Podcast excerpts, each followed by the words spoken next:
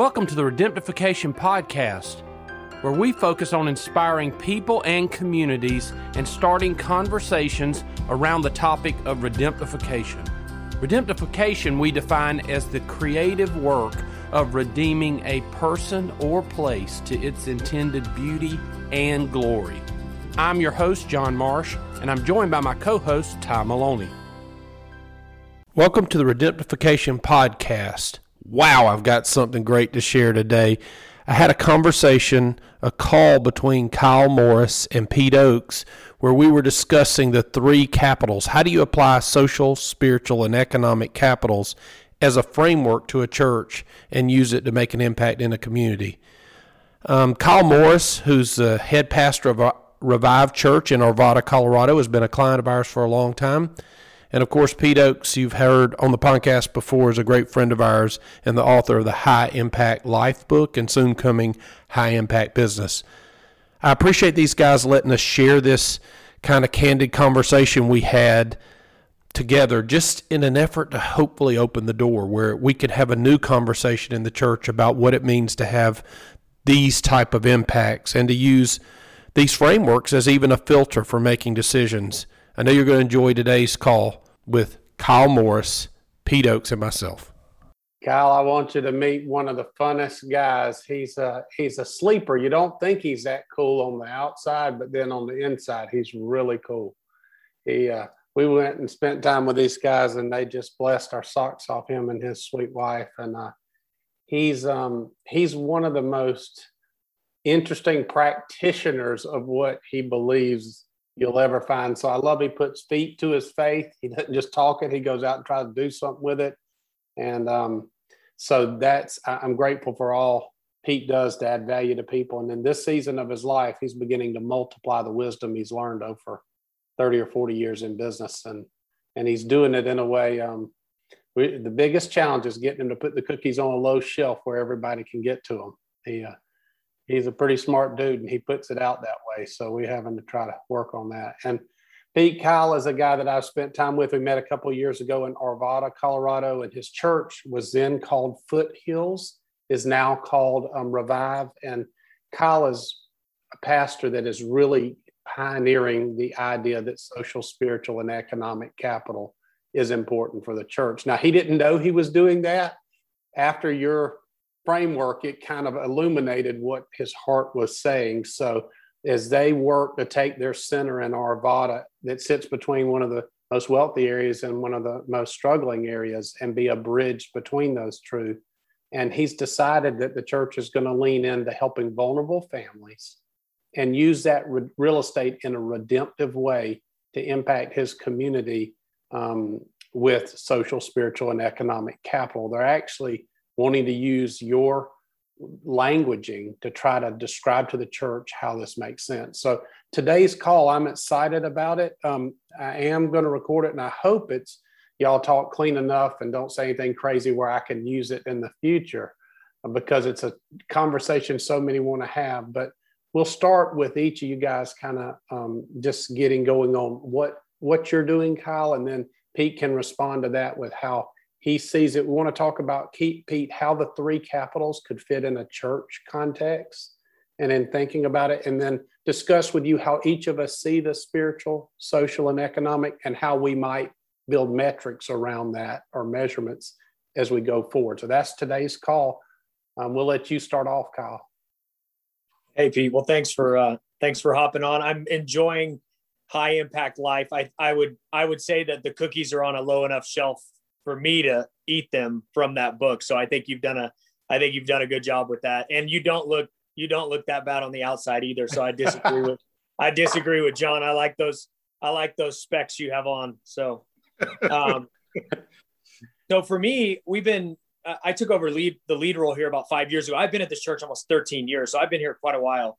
Yeah. I did student ministry here for a long time, and uh, we we have been in the shopping center and have owned uh, a substantial part of the shopping center for really the last 15 years, but it has sat fairly dormant. And it actually took John and his team coming in here and kind of giving uh, a gentle verbal spanking to me and my leadership team for us to go, oh wow, he, he's right. We have lived uh, we've lived in this 75,000 square feet of space like we don't care about it that much. And so not only maybe have we started believing that, but everybody who walks in this space must leave, must leave going, wow, that church has a lot. God's given them a lot. They've stewarded a lot, but they haven't stewarded it well. And so in the process of inviting Marsh Collective into this process, I think that was the biggest kind of light bulb moment of going, hey, actually, we do care about this space. We do want to steward it for God's glory. And that's going to require making some significant shifts in how we use it. And so over the last couple years, that began this process of thinking differently or outside the box of the way that the church can be an incarnational presence in the community without people walking in the front doors. And so we we read a book called Canoeing the Mountains years ago um, and it really sets up Lewis and Clark as the overarching illustration that when Lewis and Clark hired their Corps of Expedition and they began looking for waterway passage uh, that would lead them west, all of those guys that were in that Corps of Discovery, they were all river rats and they were trained with canoes. And they got to this place where they had to actually leave the canoes and they had to go from being river rats to mountaineers, and none of them were trained for it. And so a few years ago, I kind of stood on our stage and I said, I think we're coming to that seminal moment as the church where if the church doesn't change the way that they operate as it relates to the culture, we're no longer kind of in this Christendom experience where the church has privilege and culture's looking at the church to lead the way. Church has no longer really a spot. We have to earn our spot back in being a meaningful force in our world. And so I kind of pitched that to our church. I said, what got us here is not going to get us where we're needing to go. And so that began kind of this visioning work on using this shopping center as a way to love and care for our community. Uh, when we invited Marsh Collective in, we didn't own the shopping center at that point. We just owned parts of it. But as we began taking steps toward owning it, the other owner of the shopping center, uh, he valued his part at 4.9 million. He gave us a 3.4 dollar or 3.4 million dollar charitable gift um, so we, in faith, made the agreement to purchase the 1.5 million left. And when we did that, we had somebody who is not even a, uh, connected to our church gave me a gave me a phone call and said, "I'll I'll pay the other million and a half." So right now we own it completely debt free, and so we're dreaming about the force that we can have in the community um, in this shopping center. And so what we're doing right now is we're shrinking our footprint as a church in order to increase our imprint in the community. And what that means is we're going from 75,000 square feet to about 32,000 square feet. And what that's going to do is that's going to open up uh, for workforce development. We're looking at some subsidized childcare, um, food and beverage, a lot of just different opportunities to basically create what we're calling the bridge for you know, loving vulnerable families and families in need, trying to do what Jesus did during his time on earth in our shopping center. So we think about it in the context. I've been talking about this in the context of Jeremiah chapter 29. We all know Jeremiah 29 11, for I know the plans you have for me. But the context of that is really interesting. You have an exiled people. You know, the Babylonians, Nebuchadnezzar came in, ripped the Israelites out, sacked the temple, and basically carried them off into bondage. And the people of Israel, they sat on the outside of the city and they basically said, We don't want to have anything to do with Babylon. They're evil. The ways they make their money, we disagree with. And so we're going to kind of stay on the outside. And, you know, Hananiah, who was a false prophet at that time, he said, You're only going to be here two years. Don't worry about it. Jeremiah comes in and says, No, no, no, no, no. You're going to be here 60 years. And here's what God says I want you to go in the middle of that place. I want you to build houses. I want you to plant gardens. I want you to have children and seek the peace of the city because if the city prospers, you'll prosper. So we think about peace in terms of what the biblical definition of shalom is. And so shalom is flourishing, but it's not just spiritual flourishing, it's spiritual flourishing, economic flourishing, and social or relational flourishing. So, right now, what we're trying to do is we're trying to paint that picture to church who honestly, for a long time, has only been concerned about spiritual flourishing. And we're trying to tell them, hey, holistically, God cares about the whole person, not just like an aspect or a compartment. And so we're very new at this. Um, you've forgotten more than I know for sure.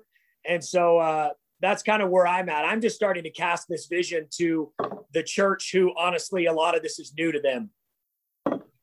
Wow. Kyle, I have never heard a pastor say what you have just said. I've never heard a pastor say, we're going from 75,000 feet to 30,000 feet. And so, brother, I am telling you, I, I, am drinking out of the same cup as you are. And, and, and we the same thing we have to do in business, but it's not shrinking my business. It's shrinking my personal wealth that I create in my business and putting it back in the community. So, right. that, man, that is so encouraging. And by the way, I am still bruised from John Marsh's verbal encouragement spankings.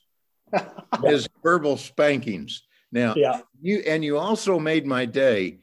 I think my cookies are on the low shelf. You got to mm. run like every statement that comes out of your mind. You got to go, okay, how can I get this to John? Get it on down there a little lower. I love the way you guys are thinking. Bumper, bumper stickers, gentlemen. You're bumper in trouble, John. Kyle's on your left, I'm on your right, and we're going to squeeze you into submission. Yes, Lord. Thank you for sending them. man. Well, well, Kyle, I just, man, I just love your vision there. And so, what, um, how can I help you? I mean, what? Well, talk to us, Pete, about applying this to his spiritual, social, and economic kind of lens onto what he's going to try to do. Because the thing the bridge will do is we're going to lease to people, we're going to help start businesses, we're going to create meaningful work for people. And he's going to have to decide about who to rent to. If it's yes. how do we measure? How does the school teacher in Arvada how do we how does she understand social spiritual and economic capital? And how do we speak to her in such a way that you know the second or third grade teacher that she'll understand how the center is going to represent that our real estate? Yeah, yeah i think and i think that's you know in y'all i think in y'all's pot i don't i don't know this is probably in your book pete mm-hmm. but it was also in the podcast that you guys did for john's podcast where you said hey listen these three categories, or what we would say holistic shalom, this is since this is since the beginning, right? God gave, you know, Adam meaningful economic work. He created meaningful relational social connection, and then he gave him, uh, you know, he said, "Hey, come walk with me in the cool of the garden." There's this spiritual connection. What I'm trying to figure out is how do I take, you know, how do I take what are going to be like social, spiritual, and economic capital is not necessarily. I'm a biz. I, I have a business undergrad. That's not necessarily accessible to the average church yeah. attender. Yeah. And so, how can I make that accessible? But also, how can I paint the picture of what that's going to look like, even though it's in the future? Yes. Yeah. Great. So let me tell you why I use capital. And I'm not sure it's a good word for a church, but I'll tell you the reason I use it. So I think there there are three forms of capital economic, social, and spiritual. Okay. There are three states of being poverty, wealth, and capital. Poverty is simply not enough. Okay. If you're poor, you don't have enough. Wealth, you have enough. Okay. And capital, by definition in the dictionary, is excess wealth. It's wealth that you are willing to put at risk. Okay. Good, yeah. So let me, let me go through economic poverty, wealth, and capital, and then I'll go through the others real quickly. So, so economic poverty, you don't have enough to eat. Okay, you, you're poor financially. If you have enough to eat and you have some money in your savings account and you have a job, you are probably economically wealthy. You have enough. You're not starving. If you have more than you need. And this is the big question here is how much is enough? Okay. But I'm just going to say for me, if I've got a house that's paid for, or I can make the payments, I have a car, I have a good job, and I have some money in my savings account, you know, use the Dave Ramsey or the whatever you want to say, a year or two's worth of wealth, and I'm and I'm putting some money in a in my retirement account, I am wealthy. Okay. If I have more than that, I am an economic capitalist. The problem is because a lack of faith, we don't want to take what we just need and we want more than we need. and then we don't take that and put it at risk. Go back to the parable of the talents.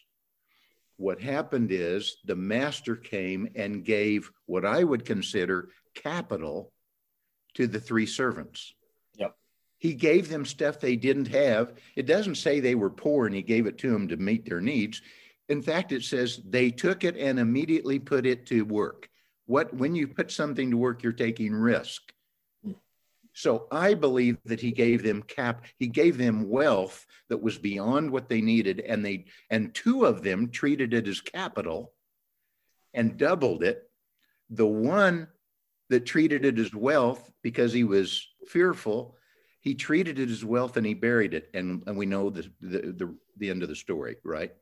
So what we have to get people to think about, and once again, I'm not sure the word capital is the right word to, to use in the church, but we can, you can come up with a word or we can come up with a word that's maybe better. It, it's, it's economic wealth that's beyond what we need that we're willing to take risk with. Let me talk about spiritual capital. If I don't know Jesus, I'm poor. I'm spiritually poor. If I know Jesus, I'm spiritually wealthy. Okay? If I know Jesus and know a little bit of scripture and have gone down the journey, I would say, in some sense, I could almost argue that the minute you bec- you know Jesus, you're wealthy, and then at some point in time in the future, you know enough about Jesus that you moved from wealth to capital you are willing to take your faith and share it and risk it. What if Billy Graham would have just sat in his study all of his life and learned about Jesus, but never, never took the risk of standing in front of millions and saying, Jesus is the way? So, so Billy took spiritual wealth, treated as a capital, and took risk with it. Mm. Make sense? Yes. The same thing on relationships what has what has John just done today for you and I? He has taken risk by introducing you to me and wow, who knows what's going to happen? Yeah. Okay. So if I wouldn't have if I don't have friends, I would be poor, spiritually poor. But then when I've got friends like John who treats relationships as capital and invests those, then great things like today happen. Right. Right. Okay. So that's kind of the way I view poverty, wealth, and capital. And I think in some sense, people need whether whatever terms you use, I do think that progression is important. And I that's do good. think um, that the parable of the talents and the ability to take risk is really that how do we get our congregation to go into the community and take risk? Right. Okay. Right. The opposite of Matthew 25, I think, is Luke 12, the rich young ruler. I, am you know, I'm going to, I've got, I've got these great crops. What do I do? I'm going to tear down my barns. I'm going to big builder. I'm going to build bigger barns. I, am going to eat, drink, and be merry. And what did Jesus say? You fool. Hmm.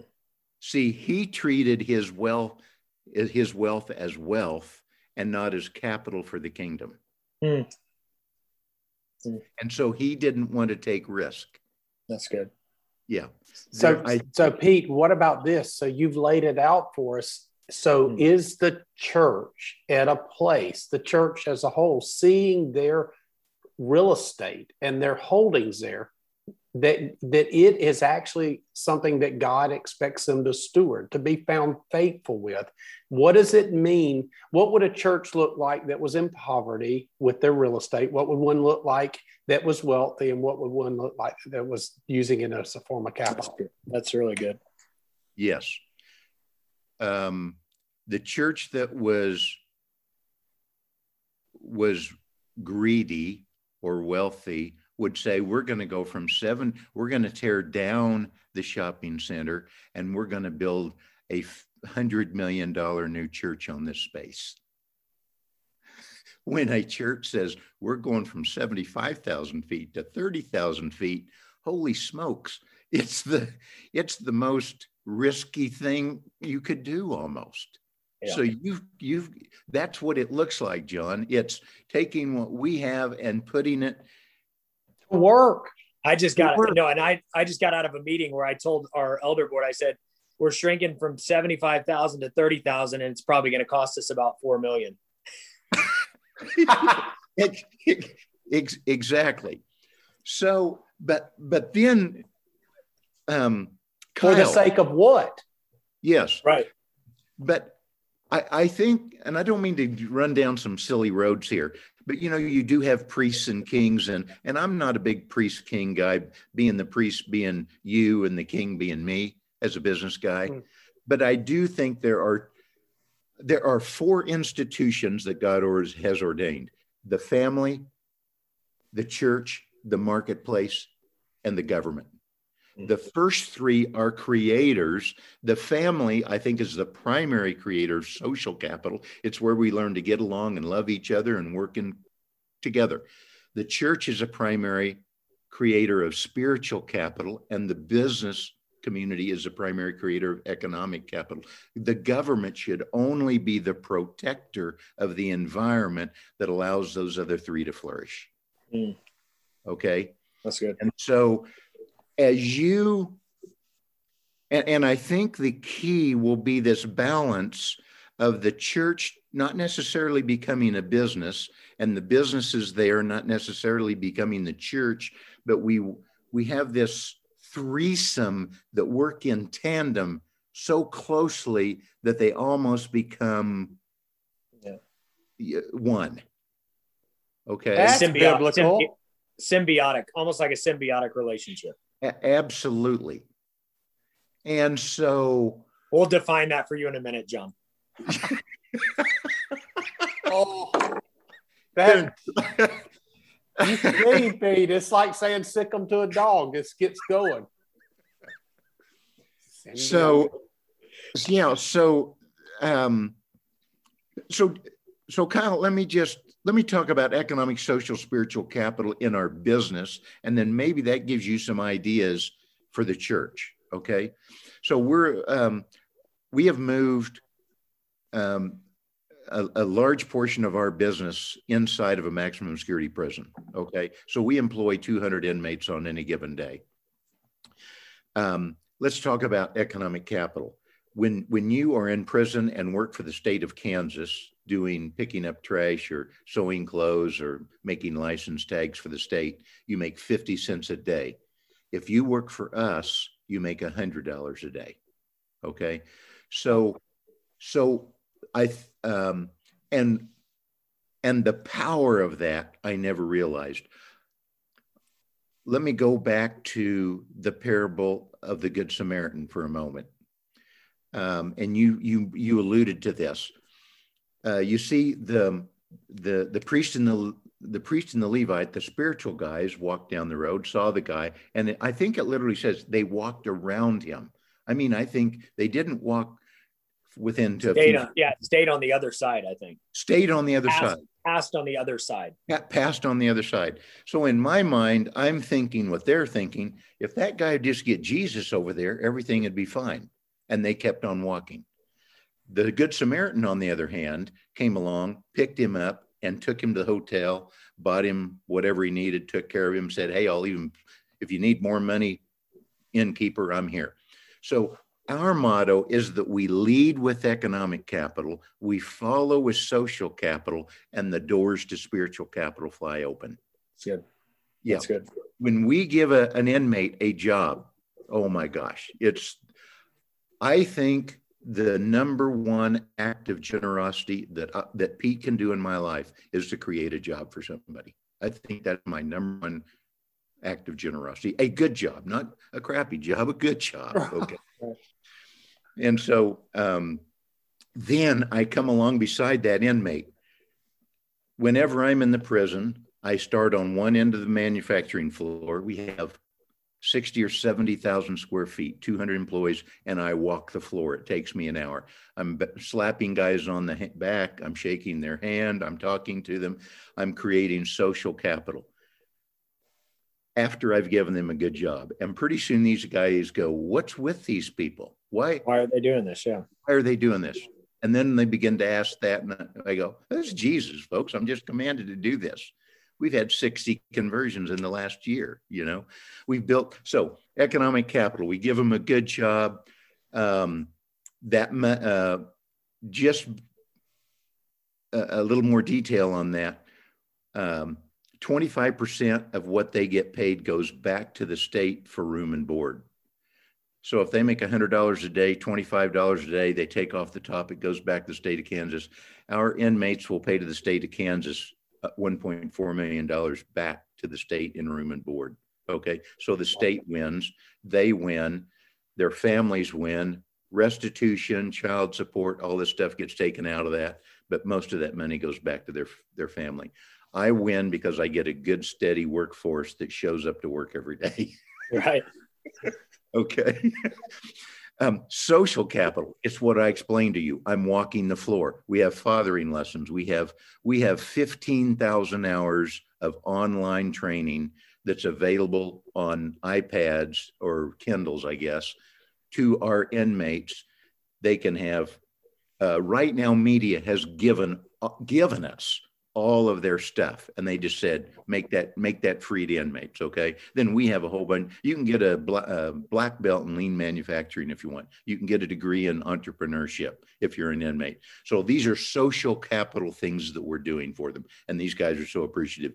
Then spiritually once a month we have a what i call a life lesson. Myself or one of our senior leaders just comes in and we give a little 15 minute sermon on that's that's biblically based around our values. We have Bible studies. We have all this kind of stuff. We had to, we've we've created a seminary in the prison. We've got uh, eight men have graduated. Twenty three are almost to graduate round two. Round two. Those those 31 men have changed the prison because they go back into the walls behind the walls and literally live out jesus that's where all the conversions are from. We're we've just finished a million dollar church inside of building a million dollar church inside of the prison. Oh my goodness. Yeah, it's awesome. John's seen the hmm. space. So where uh, in Kansas is this? We're in uh, we're I live in Wichita, but the prison is and our business is actually in Hutchinson, Kansas. Okay. Yeah. Wow. I'll invite you to come. The, the invitation's open whenever you want to come and take a look at that, Kyle. So awesome. that, that kind of gives you a feel for how we live out. Now, one, one other thing in our business, and this goes back to John's measurements in, in whatever uh, KPI, key performance indicators. How do we monitor this stuff and make sure we're doing what we do? So, economically, if you think of an income statement, um, our net operating income line is uh, the measure of our economic capital creation. We don't, we spend a lot of money on churches and seminaries and all that stuff, but we don't shove that stuff above the op- net operating income line. We want a pure and a clean net operating income line. Okay. Then below that, we have a bunch of categories for all this stuff for social and spiritual capital expenses. So we look at that and then we say, okay, we spent this amount of money. On our KPIs, we measure the outputs for economic capital. So if you are having, if you put a business in there or you're renting it, make sure that your economics are true and pure. Okay. Then we measure the inputs on social and spiritual capital. We believe we plant, we water, and God causes the growth. So what we measure is how well do we plant, how well do we water. No, that's and good expectant that God will provide growth. And we see growth. It's more intuitive at times. Sometimes it's very 60 inmates. We we you know we just add up the guys that have told us they've come to Christ. So we do measure that, but it's not something we don't have a KPI that says we're going to have 100 inmates come to Christ this year. Right. We do we do have KPIs that say this year we're going to offer 27 Bible studies. We're going to have a seminary. We're going to go on four mission trips. We're going to, those are the things that the inputs that we measure. That yeah, for the for the first time, John, that's made the most sense on the input stuff because I we've been talking about that from a business perspective, but hearing hearing the input as you just described it, that now helps me to paint a picture for our people of of what that even how that's even theological. It's theologically correct that we wouldn't determine the output So I think that's that's really helpful. Yes. So Kyle, tell him kind of how you see this. You're casting the vision to your people, and t- tell him how you see the bridge working and what the the things you're wrestling with, the tensions of a church trying to enter into, especially the economic capital world, with intention you know that that's where the tension's falling for you guys because spiritually they understand that but the the social i think they understand some but this this economic piece y'all are going to be renting to people that do promote good true and beautiful things that are god forward and then things that are just good so J- john could i interrupt just a minute sure. let me give you one more example kyle 27 years ago we started a, a nonprofit uh, Christian high school in Wichita. Okay. And by a, the grace of God, I actually owned a bank and one of the a piece it was a failing bank and i repossessed a piece of ground that ultimately became this school okay so part of my dream was always i believe i really believe that sustain economic sustainability in christian ministry is really a good thing Okay. So what we've done, and it's taken us 25 years, but we set aside 10 acres. This school has now wound up being on one of the, the, the one of the best retail streets in Wichita, Kansas. So we've set aside 10 acres. And here's what we practically did. We gave we gave the school owned that. So we gave that, we we contributed that 10 acres to a for-profit company okay I'm, I'm giving you some maybe practical technical application to what you're doing. So to make sure that the, the ministry and whatever was not not kind of insulated from that or whatever. Insulated yes. We shoved this 10 acres over into a for-profit business that's owned 100% by the school okay? We have a separate board of directors that runs that business, as it were. And we're developing, it, it's a real estate development that will ultimately wind up with eight or 10 other businesses in it. Okay. And we want, there are three goals that, that we want to achieve. One, a place for kids to work and earn tuition so they can come to school. Two, a place for young people to understand high impact business and the practices of such. And thirdly, it will act as a long term financial engine to allow for us it will pay for financial aid to those that are not so fortunate that can't pay the $12,000 tuition it takes to come to Trinity. So mm. that's our three goals. That's the way that works. And that's interesting. So our our three goals from the for the bridge and Revive Church before we even met John is and before we even had economic, social, or spiritual, is number one, we want the bridge to create revenue streams from the church outside of what the tithe brings. Number two, we want people to be able to come to the bridge and bump into Jesus without even ever stepping in the walls of the church, bump into relationship and Jesus. So that's the social capital. And number three, we want to continue to create a place where disciples are made and sent out. So it's just interesting. A lot of what you, a lot of what you just said. But, yes, perfect. So, yeah, I, am sorry to interrupt there, Kyle. Go back to what kind of what John was suggesting you talk about. If you have more questions or well, just simply around the tension, Kyle, as you go into describe this to the church, and you're going to say, "Hey, we're going to lease to a batting business that does this, or we're going to have a bit there." For the church not to just see the, the struggle is to see how does a business that lets kids play baseball and don't and doesn't put a fish on the sign or talk about Jesus help further our mission or things like yeah. this, Kyle. So just share a minute about the tension or, or what you're seeing there from the from yeah, the church. Yeah, I think there's a lot of tensions. I mean, the first one being, and this is a little more front and center for us as the church, is we're we're trying to we're trying to have an incarnational presence in a very consumeristic culture that has invaded into the church as well. So that's going to be the number one challenge is getting people to to I'm super excited about shrinking from 75 to 30. Um, I'm not sure the average person will be able to share in that excitement. So it's incumbent on me as the driver of this vision to be able to communicate that well. So I would hearing some of your story helps in telling that story, but any other advice you can give on that would be huge.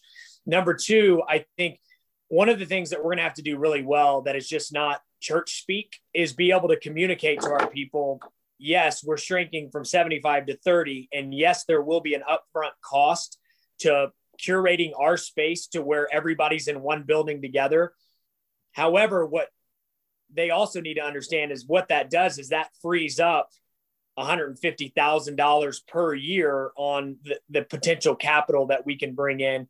And then I think what John's alluding to is, at least for right now, we have people in our shopping center that are renting space from us that are sustaining the center while we curate the vision. And just on paper, you would look at it and you would go, I'm not seeing the connection of why we would be renting to those folks because we have a batting cage, for instance, that has 9,000 square feet. It drives a crazy amount of traffic. It serves youth in in our uh, shopping center, but the owners of it don't go to Revive Church. They're probably kind of Catholic by association only. And so helping people to see through those three lenses is going to be critical for us, really in fundraising for this vision, but also for my heart too is our our big thing is live and love like Jesus right where you are. And so wherever you are, right where you are, you are the Jesus presence. You are, you know, you're not just in your career for your career. You're in your career and whatever economic trajectory you're on, you can actually pull somebody up, similar to what you're doing with your prison, but on a micro scale. So this vision's macro from the bridge but if it's going to be successful, it has to be micro for everyone who calls this church their home, if that makes sense. Yes, absolutely. Kyle, I just really think this concept of flourishing make sure people really, really understand that. And that takes three components it takes money, it takes relationships, and it takes Jesus to be just very simple about this. And that's good. I think I like that language. Money, relationships, Jesus. If you got those three things, you don't need anything else. You are flourishing. So, as a church, we want to promote that. And I do think maybe you could talk about the God ordained institutions, family, church, business. The, the church doesn't want to become business. The church doesn't want to become your family, but we want to be, we, for too long, we have siloed our lives and we want to have those more integrated and we mm-hmm. want the church to lead that way mm-hmm. and then you know where you could might where you could maybe give some comfort to people is to say um, we we will have a, a for-profit business that is maybe owned by the church but it's led by someone else so that so that we don't get into these conflicts potential conflicts of interest okay right. i'm just right. i'm brainstorming with you here and I, I don't know if this is what you should do or not, but I'm, I'm just trying to throw some ideas out here to get your people comfortable because there are going to be people that this is so new and revolutionary to them. It, it's, they'll scare them. No, the siloed, the siloed, you know, John and I were talking about this and it's not church and state, but it is kind of church business this is almost a rebellion against the silo and the separating that has just kind of happened naturally as the you know as the church has moved out of the center of culture. These are kind of off limits conversations because yep. we want to be it's it's the church has taken this a bit of a separatist approach. Yes. Um, we kind of do our thing and we put our fence up and everybody else does their thing. Yeah. I spend a couple of hours in church every week. I spend 40 to 50 hours in business every week Church is where I come and get refueled and recharged. Business is where the real church, the, where the real work of the church should be done. It's the battlefield. Yeah. I come back to the hospital to get patched up, get refreshed, and then I'm sent back out the next week to really fight the fight. Absolutely. Yeah. And that's the, I would say that's the minority that's the minority application in most people's lives and so it's a it's a paradigm it's a paradigm shift of yeah. of thinking because i think it's it's it's a poor it's a poor job of discipleship in the church really at its core And Yeah. so that's what we're it's we're really talking about discipleship and where we've lacked in that. And this is a this is kind of the application of of real discipleship of what it should look like. One thing your, our buddy Steve Garber said to me, Pete, he said one businessman came to him one time and he said, When is the church going to have a sermon that speaks to me where I am? Yes. He said, I feel like I sit on the back row and nothing speaks to me about what I'm living under. And one thing we've said to Kyle is, Kyle, think about the hats. Okay. You're wearing the hat as a steward or owner, you're wearing the hat as a lead tenant in this space. You're also wearing the hat now as a developer. And then you also will be wearing the hat in some ways as a landlord. Each of those are responsibilities and opportunities, but oftentimes we don't wear it that way. I mean, I think of when when a guy asked us in church, he said, um, he said, "What do you think about our?" And this is a very large church in our community, five thousand members. Said, "What do you think about our church and our community?" Said, "You're not that good a neighbor." Ooh, I mean, when it hurts my real estate value yes. because you're there only about four or five hours a week and take up tons of space and you're not super open with your facility the way the rest of us have to be to make stuff work. I mean, if we use your parking lot, you may get upset at us or what. It's Yeah. just, and, and that's really how do we become good? I mean, what would it be like if the church was the neighbor you said, I, I hope they never leave? Ooh, I'm Yeah. glad they're here. They're the best neighbors we have. And, and that's kind of how do we think about these things? So, talk to us a minute about all the roles that the church sometimes is wearing and how stewarding that well looks. I think that's a key thing. Yeah, you, Pete. What, what do you think? Yeah, about the church in that way, as you seeing it from a business standpoint or as a steward standpoint. Yes. Well, first of all, let's just look at the um, let, let's look let's look at the economic, primarily property piece of the church. It's used a few hours a week. What if we could turn that church into a place that for five days a week it was a vibrant place for seminar, for seminars, for meetings, for whatever Events or whatever. events absolutely get how do we get people into how do we use those facilities i'm talking about the actual church building not the shopping center the church Right. building itself. Right.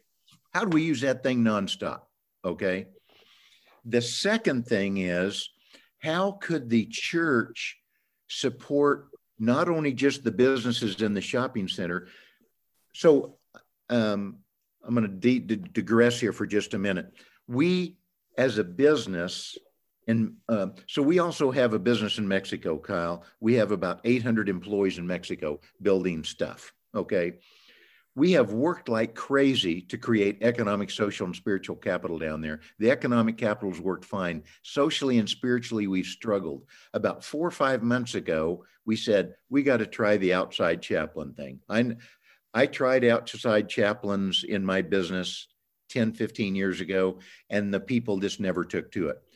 We now have, I think, eight chaplains in Mexico that are pastors of the local churches who come in a couple hours a day into our business with 800 employees. They are saying, Pete, you do not understand how fertile this soil is. We have we have this banner, this triangle that you saw, honor Yeah. God in the middle, and, and I want to talk about that in a minute too.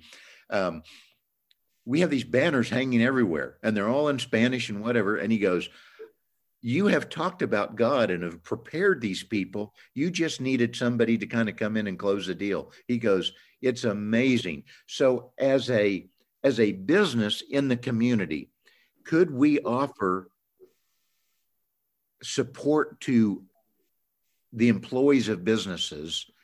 It's interesting. In we're in a maquiladora. It's a uh, we rent our space and we lease employees from the maquila operator. Okay, and it saves us all this monkey business of dealing with the unions and having our own business and all this stuff. It's a very easy way to do business in Mexico. I don't have to have a Mexican corporation. I can just rent stuff from from these um, maquila operators. Uh, there are 8,000 employees in the Maquila Park. We have 800 of them. Okay. The operators of the Maquila Park came to us last week and said, What your chaplains are doing, we want can we put them in the entire park of 8,000 people because Wow. they're just, they're ministering to our employees. What if what if the the extra ministers that you hired instead of ministering to your people, they ministered to the the business community? What if your congregants became ministers to the business community? You were you're training them up and push putting them out there. So so we we've got how can the church be used? How can our people be used? Going out, reaching out. And then spiritually, that's just going to happen. They're going to bring people kind of back in, I think. A quick thought think back to the old villages in Europe four or 500 years ago. In the middle of the town was the church, around that was a square, and all the businesses around that. All the businesses were around the church. And then guess what? We're right behind this row of businesses, all the houses where people lived. And I think that really worked well until we became so influential and we started, uh, you know, I, I'm a free market capitalist to the core, but free market capitalism without a moral code goes downhill really fast. Okay. Amen. Economic capital without spiritual capital um, just does just doesn't work very well. That triangle, um, it's a balance, Kyle. It's uh, it takes all three to flourish. If you have a great job and a lot of friends and no Jesus, you're not flourishing. If you have a lot of friends but don't have some, you're not flourishing.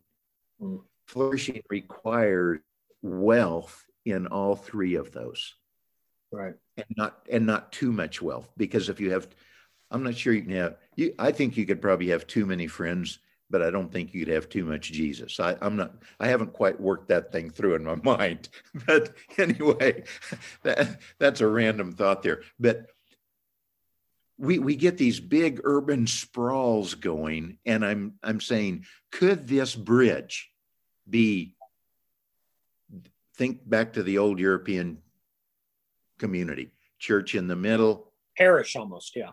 up, yeah exactly and how do we really make that little community thrive Hmm. how could Yeah. you That's been, that's been something since we've been in community with the Marsh Collective and it, it, it, it comes pretty strongly against a, me- uh, what can be a mega church mentality or even a satellite mentality. And that is this hyper local f- focus. You have to be, you have to be invested in the community to have a hyper local focus. And so that's been, that's Yeah. been huge as we've been thinking about this bridge, even in, because the question I'm getting is what happens if the church explodes? What happens? We're shrinking the footprint. So we're, what if we don't have enough room? And I said, I said, well, then I guess we will have to invest in another local area, you know, where, absolutely where, go where the people the shopping center so so that's um yeah that that's all that that's all like very very helpful for me to keep thinking about a couple questions for you there there seemed like there was a seminal moment in your book and i think you you described it as turning 40 uh, and i i just turned 40 yes. And and there was a you know there was a shift in you where it was you realized it was all about you. Yes. How old are you now pete? 10 months from 70 Okay. And so has looking back on that almost 30 years ago, that shift of it's all about Pete to it's all about God. I'm assuming that's that's been gradual over time. This is more of a personal question for me because I feel like that I feel like that shift is happening in me where my ministry for a long time was about numbers. It was about being a co- communicator that people gave me a pat on the back and said, "Hey, that that was really that sounded really good." But I feel like I feel like that shift is happening in me right now. And so I guess more than it's a question, I think my my submitted prayer has been, "Hey God, whatever you're doing, keep doing." But I I feel like I want all that to happen at once and it's not. And and so I don't know. I just I just wanted curious about your reflected 30 years. Yeah. So if I could take three minutes and just kind of tell you the the the before and after of the 40. So uh, graduated college, went to work in the banking industry. At thir- at 25, I wrote my first personal plan that said I wanted to be an entrepreneur. by 30. So at age 29, I became an entrepreneur. Really, really tough three or four years. I'm not, if I would have known what I had to go through, I wouldn't have done it, but I did it, got through it. So from 30 to 40, um, I woke up at 40 and realized I'd been financially successful, but I was horribly unsatisfied. Okay. Yeah. Some mentors of mine sat me down and I made the switch from ownership to stewardship. That happened very quickly, but it's kind of like salvation. There's a lot goes into, you know, we're um, positionally sanctified, but the practical sanctification takes a while. Okay? Right. Right. and um, so for the next 10 years, when I made that switch, all of a sudden I said, I now understand why I'm in business. It's to be a steward. And unfortunately, I thought financial steward, I thought stewardship was financial generosity. So I just put the hammer down. I made more money. I gave way more money away. And 2001 rolled around with 9 11, and we came within a whisker of going bankrupt. And I said, God, don't you understand what I've done for you? And why are you putting me through this? And I think I think, Kyle, at 40, I went from success to significance. At, at 50, in 2001 or 2002, I went from significance to surrender. Mm. And so I hmm. think that is a journey. Yeah. I will tell you, I am still along. I spend in the book, you will see two triangles. You'll see a triangle with me in the center. You'll see yeah. a triangle with God in the center. If me's in the center, it's about pride, pleasure, and possessions. I think those three P's flow all through scripture. It started back with um, Eve when when she was presented the apple. It um, it it looks nice, pleasure. It tastes good, possessions, and it'll make you like God, pride. Solomon talked about pride, pleasure, and possessions. Jesus was presented with pride, pleasure, and possessions when he came out of the 40 day time in the desert. And then in 1 John 2 15, 16, do not love the world or anything in the world for, for uh, the for everything in the world, the cravings of sinful man, possessions, the lust of his eyes, pleasure, and the the uh, boasting of what he has and does, pride, comes not from the Father, from the world. Every sin we commit, I think, falls into one of those three things pride, pleasure, possessions. And when me is in the center, our focus is pride, pleasure, and possessions. When we and then when we do a transformation, when we ask the why question, why do I exist? It's not for me, but it's about honoring God. Then Galatians 2:20 kicks in Uh, I have been crucified with Christ and I no longer live. It is crucifixion is ultimate surrender. When I stick God on the phone, the throne, then pride turns to service to others, pleasure turns to excellence for God, ownership turns to stewardship. Yeah, that's good. So those three things and when you are making decisions in the church, here are four questions that I would I would ask anytime you make a decision, ask these four questions. And they go back to what I just talked about. One, does it honor God? That's the middle triangle. Two, does it really serve people? Okay. Three, can we do it with excellence? And four, are we be, being good stewards? Mm. Those cover the principles, the people, the practices, and the profit of what you are doing. And it starts with principles because principles drive people, people drive practices, practices drive profit. Hmm. I so, love you, Pete Ochs. Does it have, hey, Pete, does it have you, have you, or has anyone that you know attempted to kind of take the big ideas of high impact life and put them in kind of a sermon series? Do you know of any? No. nope. Okay. I'd love to. I'd love to help you do that.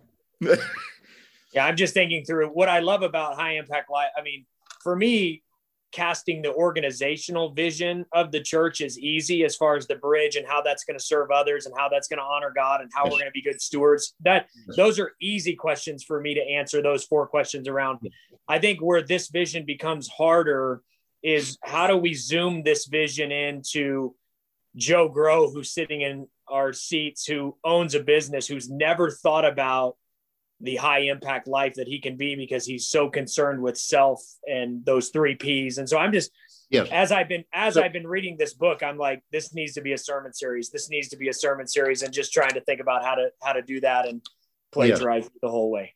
So, yeah. Could, could you hold on just a minute? I want to get something. Sure. This guy's awesome.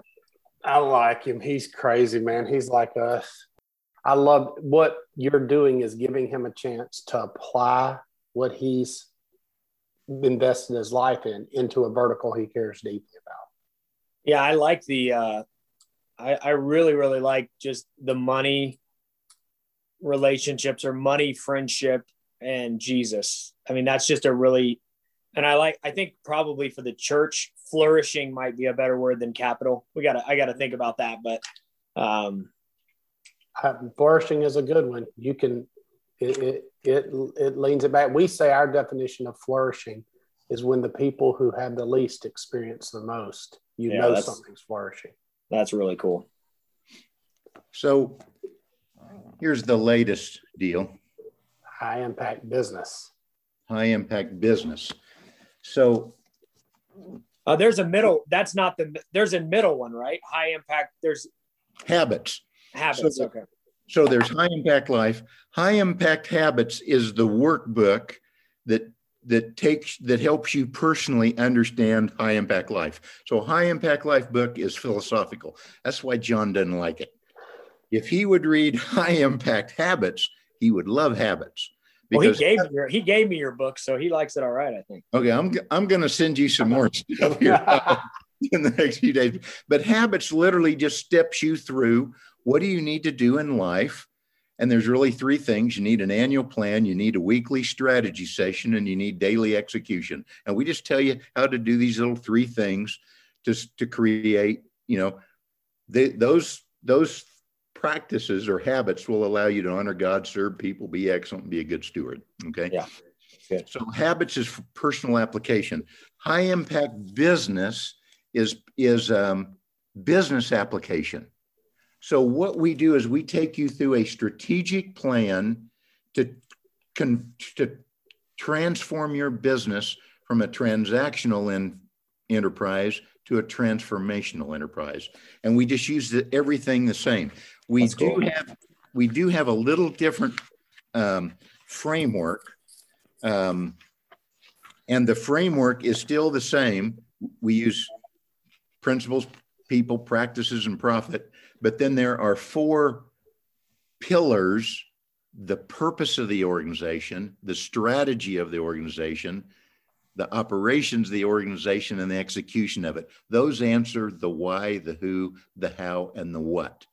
Mm-hmm. So, why are we in business? Who do we serve? How do we serve? What do we do?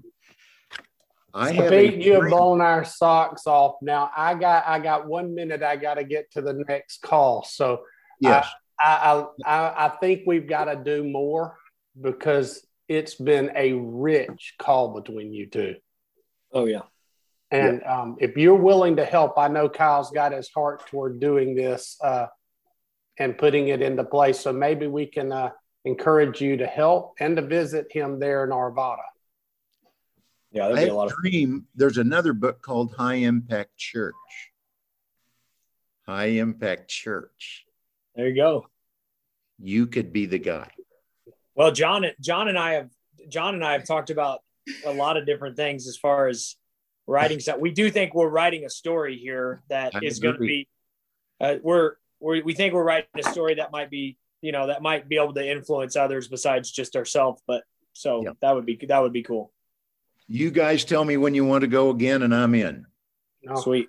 I love you guys both. You're both awesome. Great. Talk to you soon. To meet you. Thank you, Pete. appreciate your time so much. Okay. We'll go again. All right. We'll do it. Thanks, John. Yes, sir.